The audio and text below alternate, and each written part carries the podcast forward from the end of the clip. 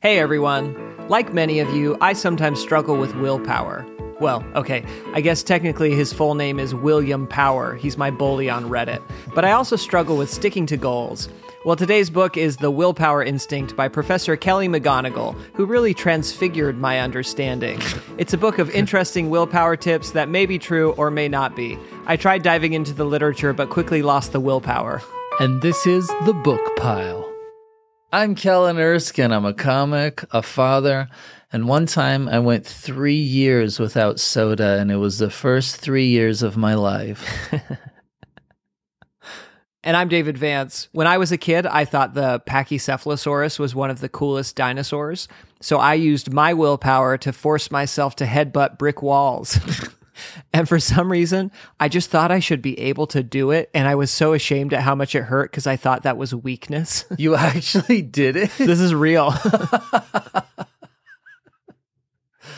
All right. Please feel free to leave us a rating and review. JZW12 says, My wife and I love to listen to this podcast. She likes to listen to the new episodes together, but I usually have more time to listen to podcasts. You can tell that this argument has happened several times with them. Let's weigh in. Because then he explains that he'll often listen to a podcast, and then when they're listening together, he'll be like, "Hey, a good joke is coming up," and she's like, "What?" I wonder if they treat everything like this, like he's just a perpetual clickbait headline machine, like they're watching Game of Thrones, and he's like, "You're not gonna believe who dies next." That's going to make her furious when one of us inevitably dies on air.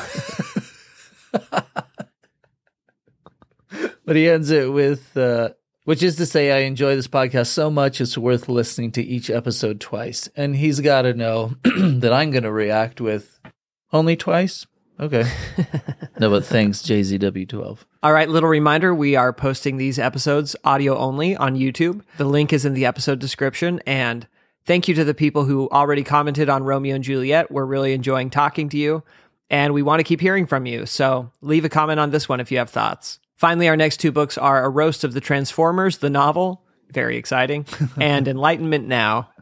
All right, I have a weird relationship with this book.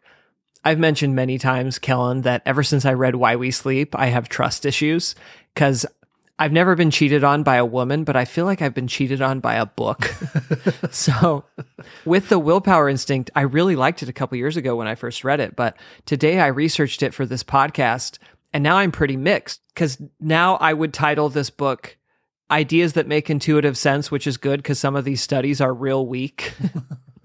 I'll, I'll, talk about that, but but what did you think? Yeah, I thought this book was super helpful in providing actual things you can do to not just strengthen your willpower, but to understand it. Like the idea that willpower is not just a thought process, but literally like a resource that gets depleted as the day goes on. So now I try and do the hardest task of my day first like I'll make dinner for my kids at 7 a.m. and then make them eat that dinner at 7 a.m. And even when they're like, but daddy, roast beef, I'm like, no, it's a win win because now you don't have to eat dinner tonight. That's why when I get a new cat, I first do the hardest thing of burying it. no, but I will mention a couple things during this episode that really have worked for me. But like you, I will say that there were a few times that I didn't, not that I didn't agree with parts of the book, but I wasn't sure how well she got to her conclusion. Like she'll go from citing a study done by a university that seems credible, but then immediately she'll just tell a story about like one of her students. like this one where she told this story uh, about how one of her students was having a tough time not eating candy. So he would put a candy jar in a place where he would walk by it often and then have to ignore it. You know what they say at AA hang out with as many alcoholics as possible. so you can get even better at resisting their urges. I'm just imagining someone strengthening their willpower and their gym is just a frat party of guys going, chug, chug, chug. And he's just standing there with his fists clenched, like, yes. Feel the willpower growing. What's funny, Kellen, is that central idea you were describing of your willpower depleting over the day. The idea is called ego depletion. And now there's a big controversy over whether that even exists. Oh, no. but with that said, it's an idea that has been very helpful for me. I wake up now and I do the hardest things first, and I've gotten a lot of value out of that. So that's actually my attitude for this book is Mm. these things may or may not be scientifically proven. Just try them and see if they work for you. Yeah. All right. And without further ado, here are four lessons that we took from the willpower instinct. Lesson one take a deep breath. Here's a quote from the book You won't find many quick fixes in this book, but there is one way to immediately boost willpower meth. No, she says, slow your breathing down to four to six breaths per minute. This activates the prefrontal cortex and increases heart rate variability, which helps shift the brain and body from a state of stress to self control mode. A few minutes will make you feel calm, in control, and capable of handling cravings or challenges. Hmm. So I'm I'm torn on this because on the one hand I'm a huge believer in deep breathing. This might be TMI, but lately I've been getting this stress response where I'm working on a project and then I just start gagging. I don't know why. And it's really hard to hide it when you're mid conversation. but yesterday I sat down and for five minutes I did deep breathing and meditation, and it has fully gone away since then. Wow. So it could be placebo, but I'm a big fan as long as I don't have to explain to Kellen why I'm retching at his jokes. anyway, so that's one side. But on the other hand, she's making some really big claims here. And I looked up a study she's citing. Kellen, you want to guess the sample size? Oh, man. I'm a big advocate of this too. So I'm hoping it's at least a few hundred people. Five women. Oh, no. One of the core studies she cites for this. Isn't that wild? With the right sample group of five women, I could do a study showing everyone in the world is a Spice Girl. And it's funny because I think it's actually really plausible that deep breathing helps willpower. I just can't believe she's using such confident language based on that evidence. Does she just walk into elevators with a clipboard like, all right, we don't have much time? Tell me something about the entire world. so, my takeaway is try deep breathing and see if it helps your willpower, but don't go based off of this. also, if you're trying to use deep breathing to strengthen your willpower to resist the temptation, just don't do it too close to the cocaine.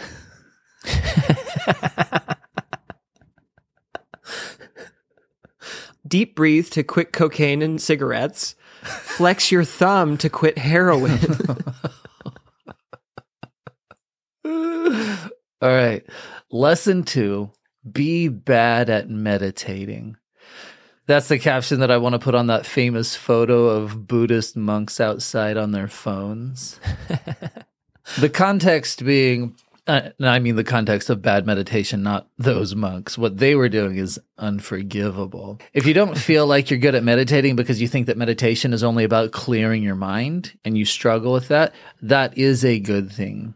Unless you're talking to Morpheus because he generally requires it. First of all, it's because the practice of meditation is really less about giving yourself a perfectly clear head and more about just becoming aware of when you get distracted so that you can gently guide yourself back to whatever it was you were focusing on, like your breathing or my face. Fun fact regular meditators have more gray matter in their prefrontal cortex. Which is fine unless you're wearing something that day that doesn't match. I'm kidding. Everything goes with gray. Wouldn't it be so cool to just be able to see everyone's brains through their forehead? No. it sure make the NFL more interesting. Actually, I guess I wouldn't mind it because then it would take people's attention away from my baldness. So they found that, and this isn't just her. Uh, after five minutes a day for eight weeks, researchers found increased self control, self awareness, and reduced anxiety. Um, and after just 11 collective hours of meditation, physical change is already visible in the brain, specifically showing new connections in the areas that execute focus and impulse control. The fun part about 11 collective hours means you can just do this in a day. oh, yeah. That's the true spirit of meditation. Yeah, just get it all in at once. I do think it's funny, Dave. Have you ever heard this? Uh, some people have the reaction of, ugh, I don't like meditating because I just fall asleep. it's like if you're living a life in a way where the moment you allow your mind to hit the brakes, you conk out and complain about it, guess what? I think you need sleep. No, no. See, because I meditate four hours a night on my back, dreaming of the most traumatic things that ever happened to me. this is unrelated. I don't know what's going on, but the past couple nights, I dreamed my house was on fire. And then I dreamed I was on a plane and I checked like 10 different things to make sure I wasn't dreaming. But then I woke up and yeah, I had been dreaming. So this is fun for me because I I have a couple checks too to start lucid dreaming. What are your checks? well, I don't have good ones because every time in a dream I check to see if I'm dreaming, I always conclude that I'm not. Uh, another super reliable one for me is looking down at what I'm wearing and re- realizing I don't own any of these clothes. huh. And another one is that I have this little specifically weighted top that I will spin. Man, you are much more logical in your dreams than I am. Because I'll look around like on a road trip with a dead founding father and my uncle Rufus. Checks out. and then often I'll find that like I'll steal a monster truck and then wake up and be like, "Oh man, I thought that was real." Few things are worse than waking up from an incredibly good dream. Yes. There was a time in college when I had a real bad unreciprocated crush. And I had two dreams where something good between us happened. Oh, and I immediately was like, what? And it woke my body up. my mind was like, nope, this isn't plausible. that was my spinning top. That, that's so funny because the only vaguely similar experience I've had was recently waking up and being so bummed that I wasn't actually best friends with Ryan Reynolds. Because it is crazy in a dream how you're like, yeah, this is just how my whole life has always been. So my takeaway on meditation is I just like this quote from the book. Meditation is not about getting rid of all your thoughts. It's learning to not get so lost in them that you forget what your goal is. Hmm. Don't worry if your focus isn't perfect when meditating, just practice coming back to the breath again and again. Hmm. I bet I made everyone just fall asleep. All right, lesson three. Here are some possibly good ideas you should try, but also authors should stop drawing such strong conclusions from fuzzy data. At one point, she says, According to the American Psychological Association, the most effective stress relief strategies are exercising or playing sports, praying or attending a religious service, reading, listening to music, spending time with friends or family, getting a massage, going outside for a walk, meditating or doing yoga, and spending time with a creative hobby. The least effective strategies are gambling, shopping, smoking, drinking, eating, playing video games, surfing the internet, and watching TV or movies for more than two hours. And first, okay, interesting, definitely things worth trying. But second, she says that's from the American Psychological Association, but there's no source. So what? They just like told you that in conversation. Uh-huh. you were you were in the cafeteria and the American Psychological Association sat down at your lunch table. I think it's from the 2008 APA stress survey, and if it is, grain of salt because first, they're not like measuring people's cortisol or anything. They just ask people, think back and did this help your stress? Well, at that point, you're probably trying to impress the surveyor. Like, mm. oh yeah, when I'm stressed, I don't eat ice cream. I pray. so my my takeaway is a lot of these things are probably helpful, but we got to stop being so certain about fuzzy research. Mm. Well, interesting segue into my next point. Lesson four some of the things we turn to can turn on us. So, referring to that same study by the APA, but in a way that isn't manipulative. Again, some of the things that people turn to to cope with stress are eating, drinking, shopping, watching TV, and designing arenas for the next annual Hunger Games, which I thought was a weird one. But I can't say that I haven't done that when things have gotten stressful. like, and this one's going to have fire traps in the bushes. Anyway, eating, drinking, the internet, things that easily activate the brain's reward system. I loved this quote. She says, More often, the things we turn to for relief end up turning on us. Because in the same survey from the APA, they found that some of these common strategies to cope with stress were also rated as the most ineffective by the same people who are a part of the study. She says the promise of reward combined with the promise of relief can lead to all sorts of illogical behavior. Um, shopping addicts shop more, binge eaters turn to eating, procrastinators put things off more, sad heart surgeons just can't stop cutting into people. You ever seen that? like a sad surgeon at a Denny's. That's why I always wear thick shirts.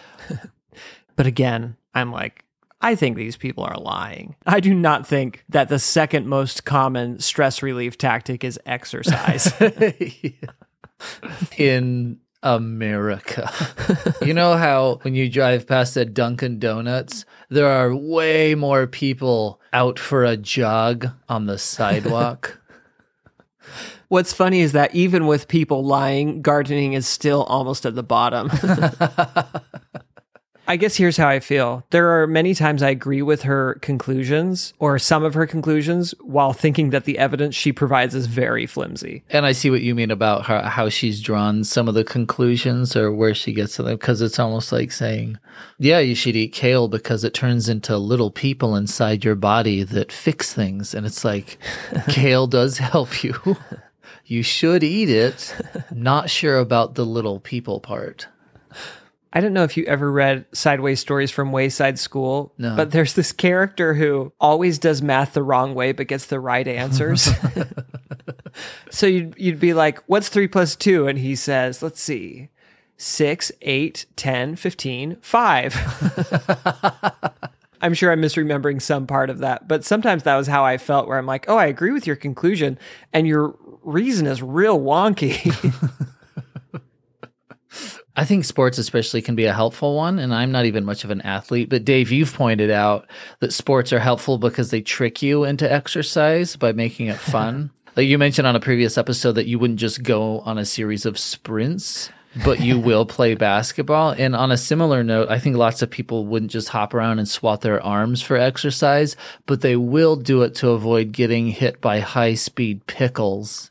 I've never played pickleball, but I'm guessing that's what happens. no, yeah, you got it. Yeah. so the main difference between stress relievers that don't work and the ones that do is that the ones that don't will give you a short dopamine boost, eating, gambling, smoking. They, they just give you the promise of reward. But the ones that can be more lastingly effective, exercise, sports, meditating, being with friends and family, they release mood enhancing chemicals like serotonin, as well as the feel good hormone oxytocin.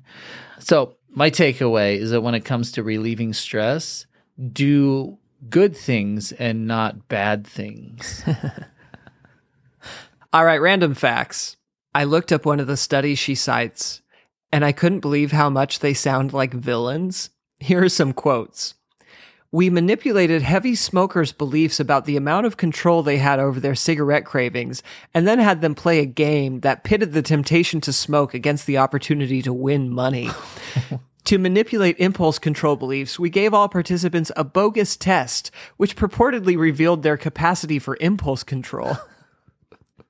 And then they would have some heavy smokers put a cigarette in their mouth and try not to smoke it because their willpower is so strong. Oh.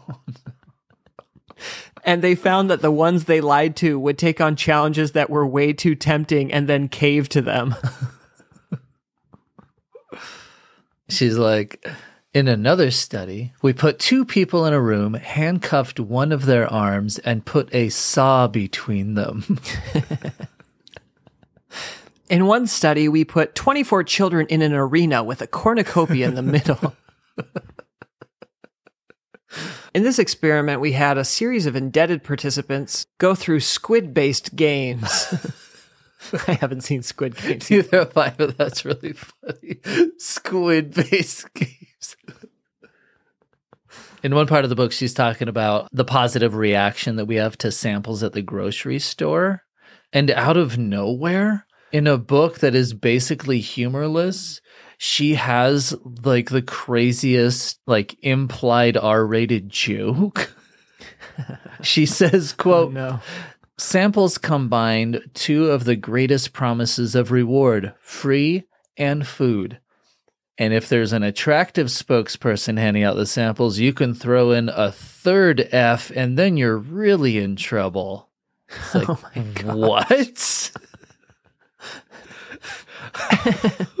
Is there any chance she meant flirting or something? or frivolity? I can only hope. Because what a crazy jump of a joke. was she looking for someone to do punch up on her manuscript? But the guy she hired was like, look, I only do one joke per book. I promise it'll be crazy. they will remember this. So, again, going off of questionable research, she says that Cornell University did a study that estimated that we make an average of 226 food rated food related decisions per day. Wow. I just I need to know what those are though, because I have a hard time believing that.